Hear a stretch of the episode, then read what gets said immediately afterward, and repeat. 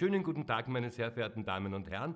Herzlich willkommen zum dritten Donnerstagskonzert in dieser Saison, in der Vorweihnachtszeit, mit einem Programm, welches Meisterwerke der Moderne, zwei Stücke aus dem zwanzigsten Jahrhundert, die in derselben Zeit, ungefähr neunzehnhundertsiebenundvierzig, achtundvierzig, entstanden sind, von Richard Strauss und Erich Wolfgang Korngold, die relativ selten zu hören sind, aber wunderbare Musik beinhalten.